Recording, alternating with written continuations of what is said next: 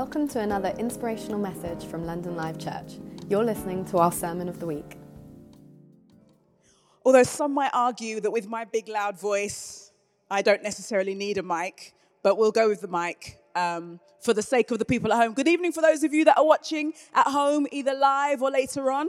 I pray that God blesses you as we go into our fourth study in our Genesis series. Now, I just want to just give a little plug to the small groups and to the Genesis series that we have been studying. So last year, um, we started, no, yeah, last year we started this series on prayer, which ended in January of this year. And in February of this year, mid January or February of this year, we started a new study. And does anybody want to say, what is our study called? New Beginnings. Thank you so much, Lo.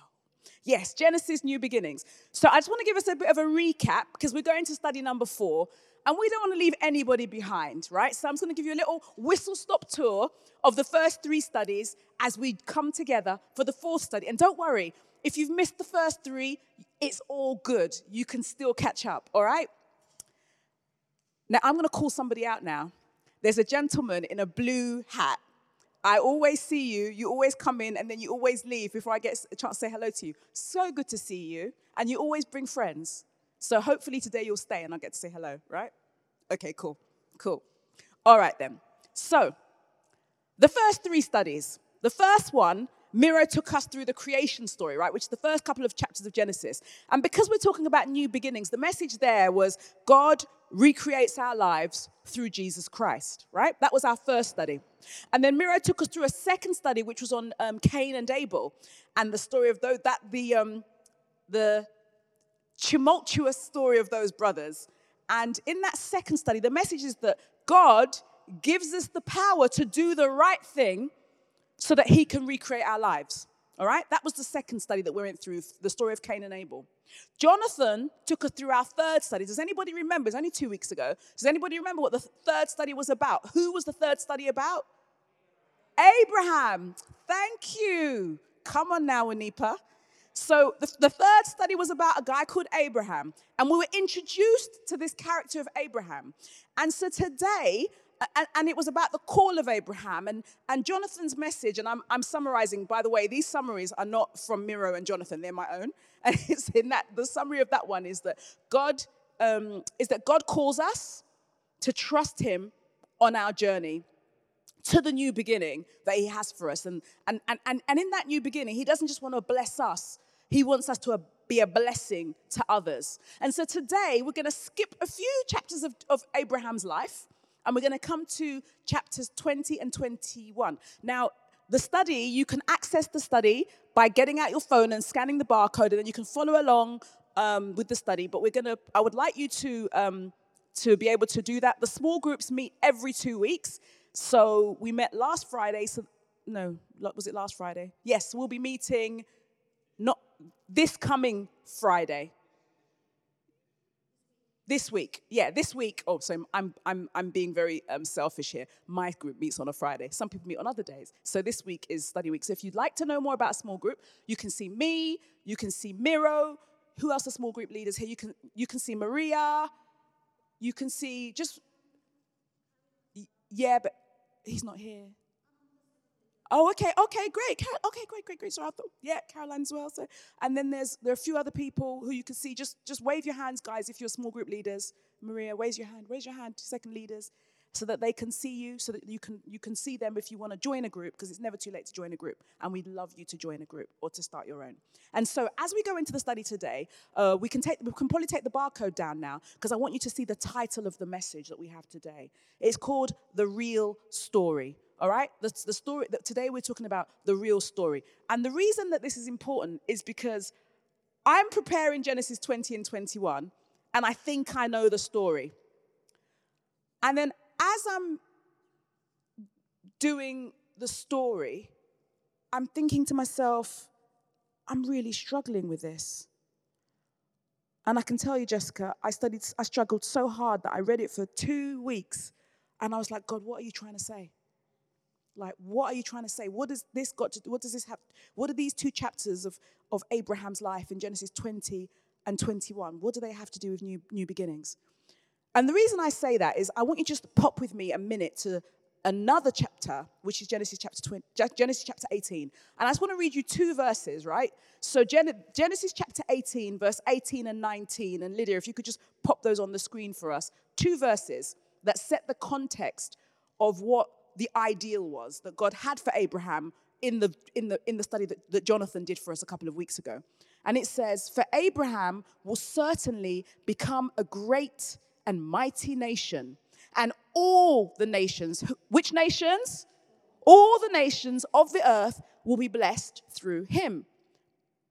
I have singled him out, verse 19, so that he will direct his sons and their families to keep the way of the Lord by doing what is right and just. Then I will do for Abraham all that I have promised. Isn't that an amazing promise? Isn't that, wouldn't you love to hear that God has that promise for your own life? That He wants to do amazing things in your life. He wants to bless people through you, and He wants to give you what He has promised. I think that's so beautiful. And so then, this is why when we get to, so we can take those verses down now, because those verses are the ideal. And this is why I struggle with chapter 20 and 21. Because in Genesis 20 and 21, as we will cover, Abraham is not a blessing in those two chapters. In fact, I would say that they're probably the lowest points of his life. And if Abraham was trying to become the president of the United States or the prime minister of any country, like especially England, with the way that we went on with our elections the last few times, he would never, ever, ever, well, actually, he might be elected because you never know. Trump got in, so let me not say never. I would be very surprised if people did not use chapter 20 and 21 against him because he completely, completely, completely does the opposite to what we just read. Let me elaborate because I know that not everybody's been there. So I'm reading this, I'm reading this, and there are some characters in this story. So I'm going to give you a quick synopsis of the stories in chapter 20 and chapter 21, okay? There are about six characters that I want you to pay attention to. So in chapter 20, the characters are called Abimelech, Sarah, and Abraham. Okay, I want you to say the names. I need to make sure that you're awake this evening. They are Abimelech, Sarah, and Abraham. Okay, so Abimelech is minding his own business. He's the king of a part of the land, king of, of the Philistines, right? In that, that part of Canaan where Abraham has been told in the last study that he should go and God is going to give him that land. So he gets there and he's like, oh, these guys are terrible. These guys are so terrible that, and my wife is so beautiful that if they know that she's my wife, they're going to kill me. So this is what we're going to do, Sarah. And this is the second time he's doing it, by the way. He did this in an earlier chapter when he went to a country called Egypt. So he's got, he's, he's got, he's got form here for being a little bit of a, a, a truth stretcher, right? So then he says, Sarah, tell them you're my sister. So he goes, Abimelech, as he expected, sees this chick, says, wow, takes her into his harem, because kings had harems in those days, and he's gonna make her one of his, one of his um, wives or concubines. I don't know what, what, what status she was gonna get. So that's what he planned to do. So Abimelech innocently took Abraham's sister, thinking that she was available okay? He won't be the first person to think that somebody's available because their partner doesn't love them enough to show them that they're not. Um, he, uh, I'm telling, speaking to somebody today who needs to straighten that story out. You, we know who we are. Uh, and so there's an opportunity for us to do better than Abraham in this moment. So he does that. And, and, and, and the whole time, Abraham thinks he's all right. This is the scary thing. Abraham thinks he's living his best life and in his best blessing while he's basically pimping out his wife to some strange man. Thankfully, Abimelech did not do anything with his wife that a man cannot do with his sister. And so God appears to Abimelech in a dream and he says, Abimelech, you're going to die. And he's like, why? And he says, because you've got somebody's wife. He goes, but he said she was his sister. And God says, I know. And Abimelech does something really beautiful. He says, but God, I'm innocent. And God says, I know you're innocent. That's why I have spoken to you directly. Give him back his wife. He's a prophet. He will pray for you. And I will, I've brought sickness in your house because of this thing. And if you, when he prays for you, the sickness will go. And I thought, wow, God, Abraham has messed up and you still want him to pray for somebody. Thank you for your grace and mercy. So there are the three characters in that first story, right? Uh, and, and we're going to take some lessons from all six characters. I'm going to give you the next three characters. This time, well, this time actually it's four characters. Mm, is it four? My maths is not good. It's five characters. Hagar, Sarah, Abraham, Isaac, and Ishmael, right? So remember, I said to you that these two chapters are Abraham at his worst. So he's just lied about his wife in the previous chapter and, and, and, and almost got another man killed. Thank God, you know, he, Abraham prays for Abimelech, everything goes well, and, and Abimelech even gives Abraham gifts and gives something to show. He gives a gift to show that he didn't violate Abraham's wife and that she's innocent, so that when she gets home, the maids won't talk about her hello somebody, and God even covered that. He covered her potential shame, even though Abraham had messed up, and God covers our shame when people mess up or when we mess up for ourselves. But we're going to chapter 20 now because those five characters come again. So we already know Abraham is Sarah's missus. Now, Abraham, about 14 years earlier, got himself into a little bit of a love triangle, okay? And he got himself into a love triangle because God had promised Abraham and Sarah that, and I'm just recapping because I'm assuming not, I'm not going to assume that everybody knows these stories, right? Because I want us to get to the point where we all got the story and then we can get the lessons for today. So Abraham has been promised a child by God, but Abraham was already an old dude by then. Now Abraham is, um, he was about 80 something years old, and he just said, You know what, God? It's not happening. So Sarah actually said, his wife, it was her idea, and this is why chapter 21 is so important. Sarah came up with an idea about helping God to give them a baby. She says, Abe, you know my maid, right? Sleep with her. She's younger. Her womb is probably more able to kind of carry a child to term. Have a baby with her, and that way, you know, you have the line that God promised you, but that's not what God had told them to do. So basically, she did what I often do, which is helping God when He doesn't need my help. So, anyway, God comes back and says, Sarah, you're going to have a baby from your own body. She thinks it's a bit of a joke. She laughs in a pre- couple of chapters ago, and God says, No, you're going to have a baby from your own body. Now she's 90 years old. And in chapter 21, just as God said, the baby shows up. Now, it's a beautiful story if we just read the bit about him being, um, you know, him, eh, this little boy, and that's Isaac being born to Abraham and Sarah. Now, his older brother, who was born from the maid called Hagar is called Ishmael. And by now, Ishmael's about, is a, is a teenager, right? He's a, he's a teenage boy. And so um, Sarah, so so many characters, I'm so sorry, and so much excitement, but Sarah um, has the baby. Abraham's 100, she's 90, and she's like, Look, God has given me laughter in my old age. Who would have thought that God would have given Abraham and Sarah a baby, uh, you know, in his old age? And if the chapter ended at verse 7, we could all go home and say, It's a beautiful story. Unfortunately, humans are involved in this story. So from verse 8 onwards, Abraham completely messes up again. He has taken this innocent girl, right? Taken her, had a baby with her because his wife said so, didn't ask God if that's what he should do. Sarah now has her own baby, Isaac. And so she decides that she doesn't need Hagar's baby anymore. The baby that, by the way, was her baby because she didn't have a baby of her own. Ishmael makes fun of his brother. My brother made fun of me for years. Hello. Nobody kind of did anything to him and and and and and, I, my kids tease each other all the time. And Sarah got herself so worked up. Abraham, you're allowing this. You get rid of that slave woman and her baby. Get them out of here. I don't want them in my house. Abraham is upset. You know, he loves his child. Ishmael is his baby boy. This is the chance for Abraham to man up. Because remember, he didn't man up in the previous chapter when he lied about his wife being his sister. He's said, this we're thinking, Abraham, now we're going to see you say, no, Sarah, he's my son. But he doesn't. And then because God knows that Abraham is, and Sarah have messed up completely, he says, look, Abraham, let her go.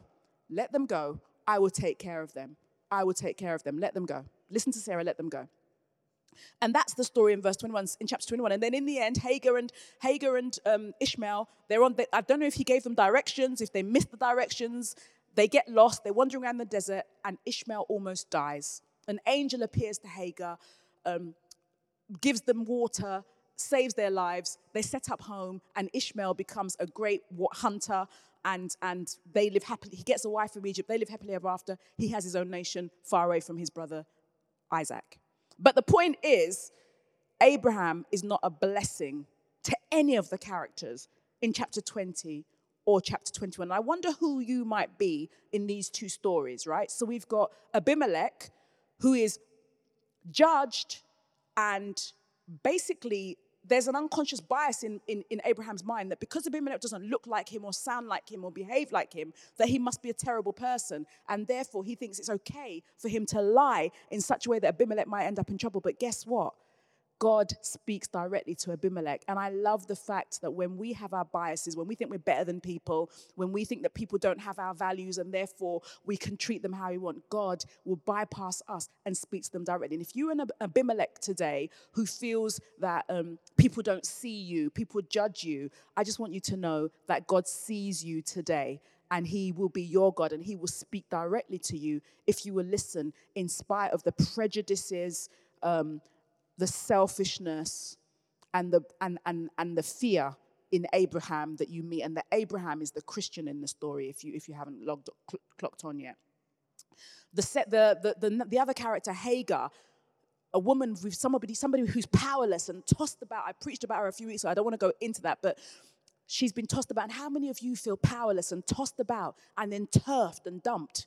Right? God has got you too because God appeared directly to Hagar as well, and God will appear directly to you. Then there's Sarah, who, who kind of has a man who loves her, but kind of has a man who loves himself a little bit more, and, a, and also a woman who, who, who has made decisions that, that eventually weren't the decisions she was supposed to make and have brought harm to other people. But yet God still brings her a gift of a boy and gives her laughter in her old age. And are you somebody perhaps who life has gone on and you and you thought you had to help God because he was taking too long and, and what you have done creates a mess, but yet God still loves you. You may be Ishmael, that rejected child. God still loves you and he'll make a nation out of you. You might be Isaac you're just there minding your own business, um, yet there is um, stuff going on in your home, or you, maybe your inner child is an Isaac or an Ishmael, and that inner child, God wants to heal your inner child too and reach you and let you know that He wants to love and bless you. But this message is called the real story. Why is this message called the real story? I've, I, have i have mentioned these different characters just to give you the context of, of the fact that I really struggled to find new beginnings in those two chapters because everywhere I turn, Abraham is just messing up. His fear, not trusting God to do what he's promised. His prejudice, judging um, Abimelech and others by his, by his own standards. And then we have his selfishness, where he's willing to give up his wife to protect himself. Have you made decisions that hurt people this week? Maybe people have made decisions that have hurt you. All of this is not the real story. I just need you to know that all of this is not the real story. So this week, as I was struggling with this, um, I kept saying, God, what is it? And I was reading over and over again. And then the answer came to me on Friday, so yesterday afternoon. I was having lunch with my husband, and he was scrolling through his phone, and there was this post on, it was like a YouTube um, thing. And it was, and, and, and the thing on there said, a world without Christianity. The video was a world without Christianity. David and I'm thinking, a world without Christianity? That's interesting. Then we got into a debate. Babe, give me three things that, would, that, that, that the world would miss if there were no Christians. And Antonio tried for about half an hour to get three things. I tried for another half an hour. We could not find three things. Can you think of three things that the world would miss if there were no Christians? I'm going somewhere with this question. If anyone's got an answer, let me know. I came up, my best answer was Christmas, and everybody loves Christmas. That's the best I could do. Because Antonio tried to say something about civil law, and I said no, because that, that was there in, in Judeo law already. So technically, it wasn't Christian. So, can anyone think of something that the world would miss if there were no Christians other than Christmas? Because I already coined that one. Any more? Yes. Yes, Dean. Huh? Baptism.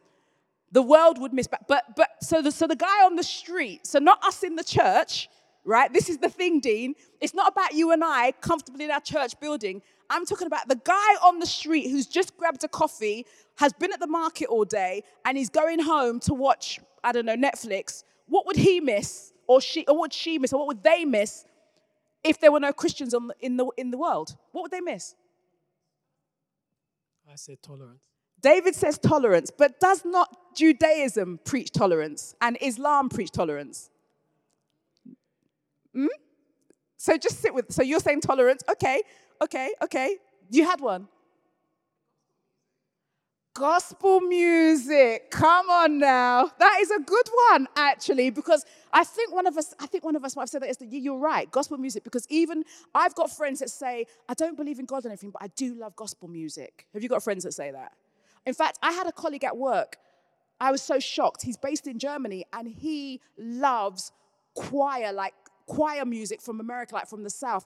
That is his thing. So actually, that's quite a good one. Okay, so we've got two. We've got Christmas, tolerance, gospel music, hope. But was hope Christian? Easter? Okay, Easter, I'll give you that. But there was a festival, a pagan festival, that also gave Easter eggs. Do you see where I'm going, Lo? I'm making it difficult, aren't I? I'm a difficult person, he says. I, I take that, I wear that badge with pride. So here's the thing. As we were looking at the things that, that were Christian, like we were talking about, uh, we, I was saying, you know, but how about all the wars? So what are the, how about the things that have been done in the name of Christianity that have hurt other people? How do we reconcile that and say that people would miss that if there were no Christians? We went on and on and we really struggled. We struggled because Christianity is a beautiful thing that's sometimes carried by people like Abraham who are human and mess up. Abraham hurt people in chapter 20, and he hurt people in chapter 21. And I hurt people in chapter 20 with my fear and my judgment of others, like Abraham did to Abimelech. And I hurt people like Abraham did in chapter 21, where I mess up, right? And then they have to pay for my mess up. And I'm like, God, this is hard. This Christian thing is hard what's the point of this story? And that's when God said to me, that's the point. The story, you've been looking at the story all wrong. The story's not about Abraham. It's not about Abimelech. It's not about Hagar, Sarah, Isaac, or even um, Ishmael. The whole story that we call in, the, in this book that we call the Bible is not about any of the people. It's about the God who is interacting with the people in a love story because he wants to save us. You said salvation. Yes, salvation. You said tolerance. Yes, tolerance. And then we can sing and then we can enjoy Christmas. So here's the thing God is the core character in chapter 20. Because as I read earlier on in chapter 18, when God said, I want to make you a blessing, Abraham, and then Abraham completely, completely, completely, completely, Karen, completely, without a doubt, messes it up when he meets Abimelech. God doesn't cast him aside. God still allows him. God, God's saying, Do you know what? Alicia, this week you messed up a little bit, but you're still going to be a worship leader. Do you understand? Your mess up I'm not going to say you're not a worship leader anymore because you messed up this week, because I'm God. And that's what he does. That's in that moment when God speaks to Abimelech, God is doing two things. One, he's saying to Abimelech, Abraham doesn't see you, but I see you. And that's why I'm coming to speak to you directly. And then Abimelech is able to say, God, I'm innocent. God says, I know you're innocent. That's why I stopped you from doing things. And, and we sometimes get on our high horse and think that we're greater than other people. Guess what? God doesn't need us to save people. Look, God spoke directly to Abimelech. When God invites us to be a part of the story, He's doing us a favor. He was doing Abraham a favor. He wasn't doing, a, he wasn't doing himself a favor. And so when he reaches out to Abimelech, the first thing that he's doing is he's showing us that he can reach everybody by himself. And he doesn't actually need Abraham, but he's doing Abraham a favor by letting him be a part of the blessing. The second thing that he's doing, he's saying, Abraham, even when you mess up, I don't care what you did this morning, last night, and what you're doing the week to come. I have called you, I love you, and my love isn't going to change because of your mess up, because I'm God. And that's the real story. It's important because as I listen to the prayer cards, lots of us had a hard week. And lots of us are thinking about this story in terms of the characters in our lives, the Abrahams in our lives who have messed us around this week and possibly hurt us. And it might not be this week. I know lots of people who are struggling in their relationship with God because of what happened with their parents, or what happened with their church family, or what happened with somebody at school, or what happened with somebody who bore the name Christian and acted like Abraham. I don't take your pain lightly. I, I, don't know if you're here or I'm just speaking to the camera in this moment because I believe that somebody is going to listen to this later, not by accident, but because God has ordained that He wants to heal you from the pain that Abraham caused. That's the real story. And the reason that I think this story is important in the next chapter. In the next chapter, the reason this story is about God and the real, real story is that Abraham and Sarah were never going to get it right. Hagar was never going to get it right. Isaac and Ishmael, even the, in their innocent, being innocents in this story, are never going to get it right. But in the real story, God comes and He steps back and allows us to make the mess because he's given us free will. And when we've made that mess, he comes in and he picks up the pieces and he and he treats us like you know that Japanese art where you break the where you break the bowl and then you, God uses the gold to make it something better. That's what God's doing in our lives every single day. So he picks up the pieces that we've messed up with, right? And he's like, okay, so Ishmael is not quite an oops baby because he was planned, but he's kind of an oops baby because he wasn't the baby that God had planned for them to have. But he says, Do you know what? I'm going to take Ishmael and I'm going to make him a great nation. Even though he wasn't, he didn't come in the way that I expected. And there's some babies that have come. Some of us are babies that didn't come in the way that people that were expected. God still has a plan for us. He's going to make a nation out of us if we will let him. He's going to take Abraham's mess, he's going to take Sarah's mess, and all of the, the, the collateral damage around them. And I don't know if you're the person messing or you're the person in the collateral damage. God is saying, I want to give you a new beginning today. I want to give you a new experience, regardless of who you are in this story. And that's the real story. And the beautiful thing is at the end of chapter 21, after Abraham has finished messing everything up and he sits down and he recognizes that God is God, this is what he does at the end. And as the musicians come, I just want to just share this last verse with you from chapter 21. So God, so now he's he's living in the land of the Philistines, and God has said to Abraham, you know, you've messed up, but I've still got you right? Because I'm the real story. And so Abraham recognizes this. He recognizes that the God of new beginnings can still be his God if he's willing to listen. And he plants a tree. It's called a, tam- a tamarisk tree, right? And he's in, he's in a place called Beersheba. And he plants that tree and he, and he, and he and he prays and he makes that tree a memorial. He makes that tree a place that will remind him of what God has done for him in chapter 20 when he messed up, and what God has done for him in chapter 21 when he messed up. And he recognizes that God is the real story. And he's there, we're told that he prays to El Olam, the eternal God, right? The God who has no beginning and no end. The God who has no limits in his abilities, the God who is always and forever. That was that is what El Olam is. Abraham prays to that God and he recognizes, he doesn't just pray to him, he worships him. And I wanna, I wanna encourage you this week that in the week to come, you may need a new beginning. In the week gone by, I don't know who you were in that story, but I know that there is not a character in that story that God cannot be everlasting, always and forever, without beginning or end, no limits to. God can be a new beginning to all of us because God is the real story. And I'm asking that God will be your real story today. This is the end of this broadcast. We hope you have been encouraged and inspired. For more information, please visit londonlivechurch.com.